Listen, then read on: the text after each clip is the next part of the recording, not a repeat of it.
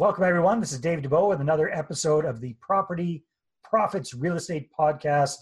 And today it is my pleasure to introduce you to Ellie Perlman. And Ellie is a very, very accomplished real estate entrepreneur who focuses on well, quite large multifamily properties, 100 plus units in the States, primarily focusing on buildings in Texas and, and Georgia and Florida.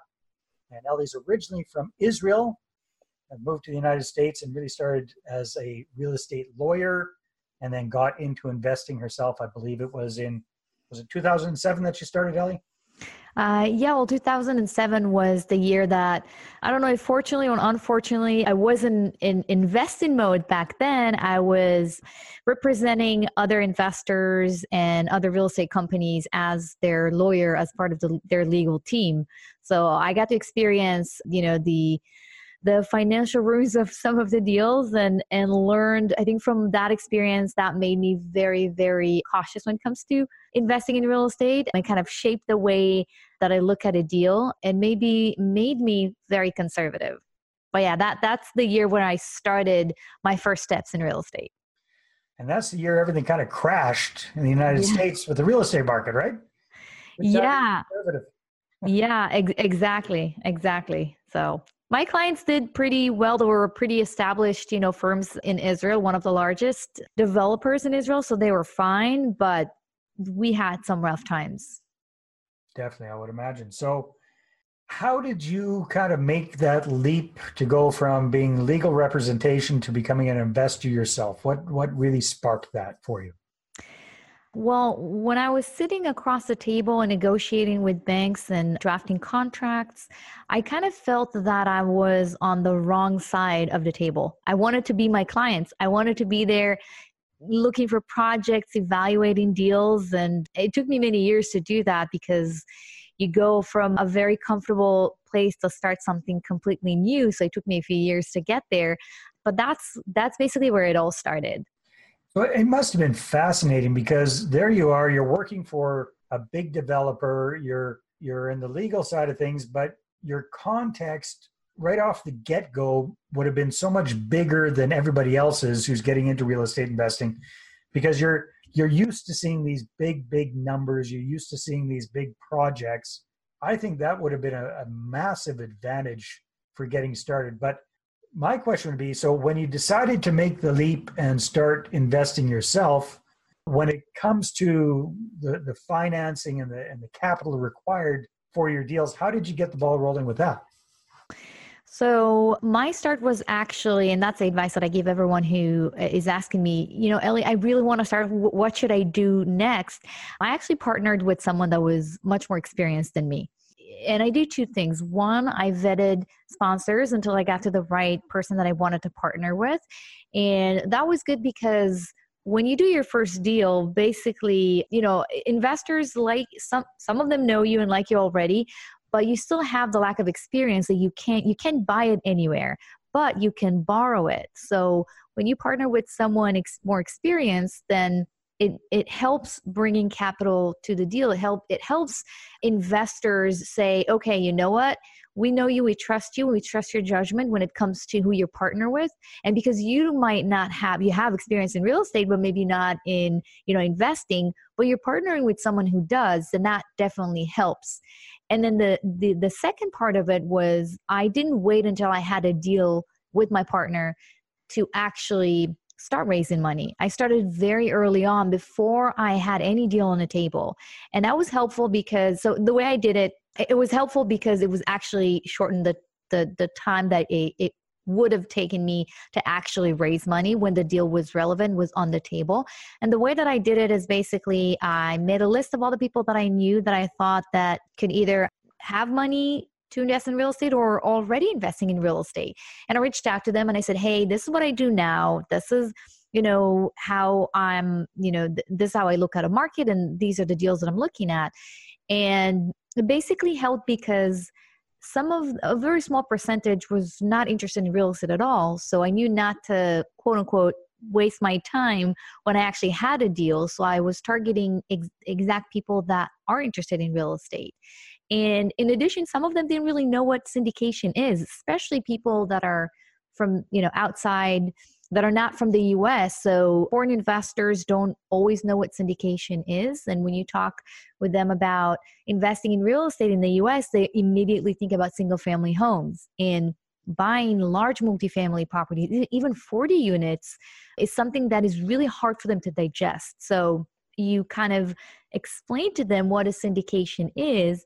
And then from there, basically the the last part was hey now that i know that you're interested in real estate i know that you have the money to invest and you know what a syndication is once i have a deal that is similar to you know a sample deal that i showed them would you be interested in investing? And 10 out of 10 times they said yes. Nice. So, so by the time i had a deal i went back to them and it was a lot faster because they already knew that i was doing this they already knew what a syndication was so they their only focus right now was do i like that specific deal and am I liquid at this point?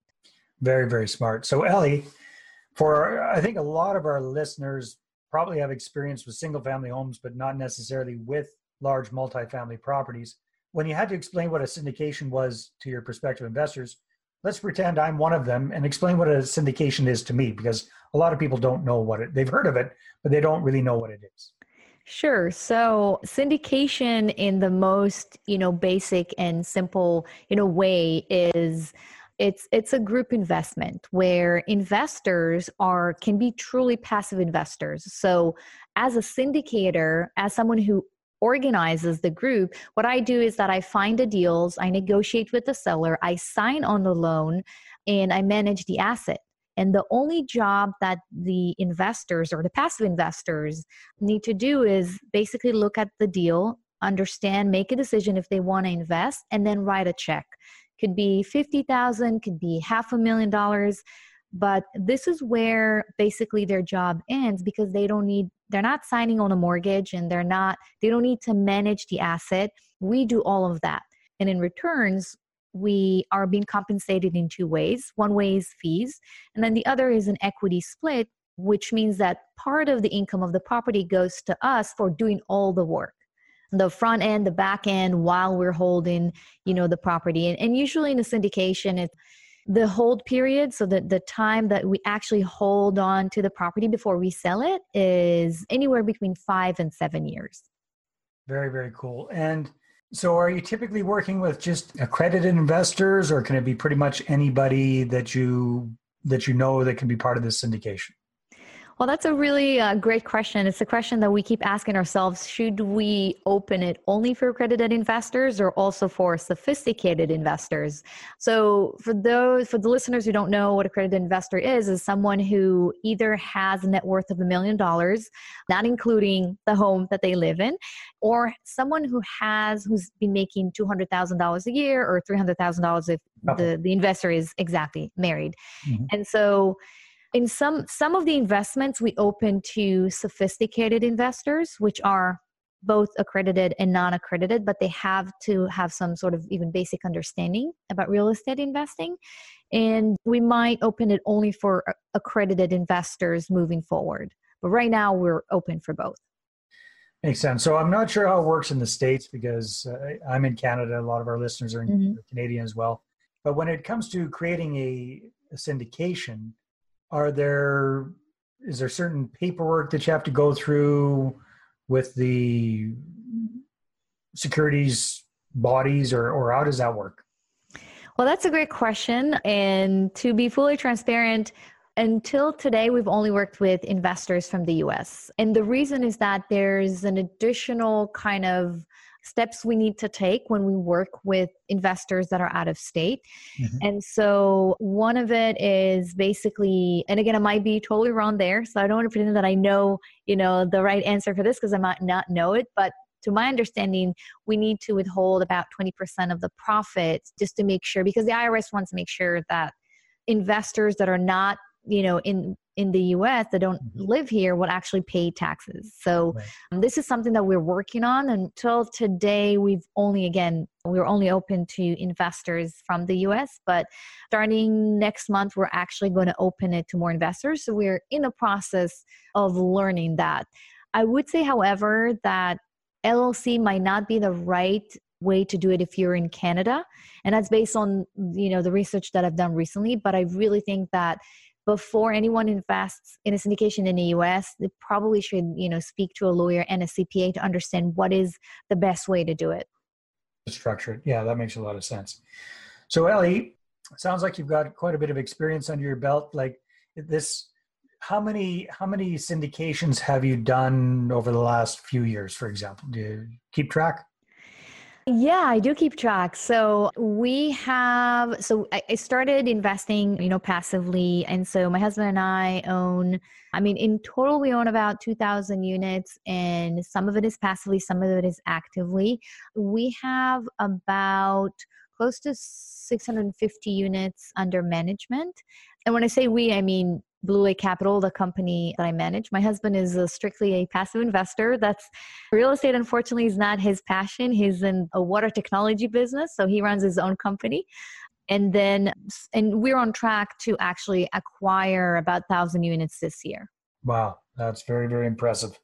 So, if you were starting all over again, what, if anything, would you do differently? Because it sounds like you did a lot of things right, right from the get go. Is there anything that you would do a little bit differently if you're doing it over again? Things I would do differently. I usually don't think in those terms of looking back. Well, let's, let's, look. Let's look at it a different way then. So let's say yeah. somebody's interested in doing what you do. Mm-hmm. How could they get started on the right foot? I would say either partner with someone more experienced or find a mentor and learn from them because there's so much you don't know and it actually took me longer than I thought when I started. It took me longer to actually get the first deal because I thought, okay, I'm gonna look into deals, run numbers, and figure out, uh, you know, and I'll find a deal. And it took a lot longer than I thought. So I think, you know, partnering earlier would have been better for me because it would have probably, you know, it would have expedited the the process for me. So I, I would say one of those two, or even both. Yeah. Yeah, very good advice. Very good advice. So, are you? Do you work with people who are interested in getting into these kind of? I mean, obviously, you do as you work with people who want to invest with you. Mm-hmm. But do you work with other people who are interested in finding out how to do what you do? Yeah, so I do work with people who want to get into syndication in in two main ways. Well, one is is kind of in in the works, but the first, you know, way would be to partner with people who um, can bring something to the table.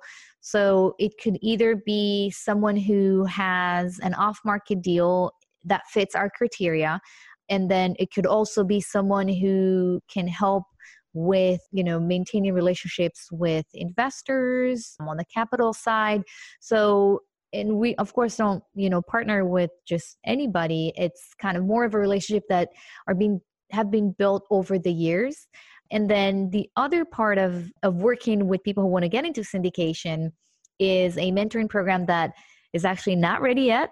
Still working on it, but this is something that is in the works because I found out that I, I spent a lot of time talking with people that want to get into syndication and sh- you know share my experience with them. And um, I thought, you know what, if I'm if I spend all those hours every every week, why don't I just put it on paper and make it official and make it you know easier for people to follow?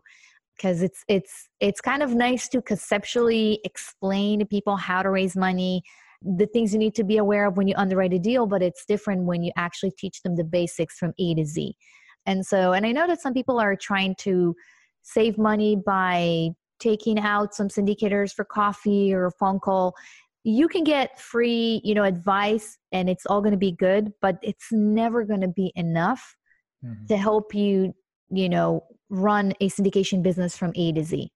And this is basically the program that i'm working on. So i went to mit i got my mba degree several years ago and this is part of my education and my experience i actually embedded in this program. So it's not only going to teach people how to raise money or how to underwrite deals or how to manage the asset, but also how do you build a sustainable, scalable syndication business? Because it's it's a business before it's a real estate investment or a real estate company. So yeah. that's what I'm working on these days. Well, this this it might be a little while before this interview comes out, so you might have it ready by that time. So If yeah. people are interested in finding out more about you, how can they find out about uh, Ellie Perlman? So you can just Google Ellie Perlman. It's E L L I E, and Perlman is P E R L M A N. You can just go to my website, ellieperlman.com, and you'll see all the information. There's also free education for passive and investors and for syndicators. They can read my blog there. They can reach out to me, you know, and read about my program, and everything is basically there. Perfect. Ellie, thank you very much. It's been a pleasure chatting with you and meeting you online. Yeah, absolutely. Thank you so much for having me. Take care. Well, thanks very much for checking out the Property Profits podcast. And if you like what we're doing here, please head on over to iTunes, subscribe, rate us, and leave us a review.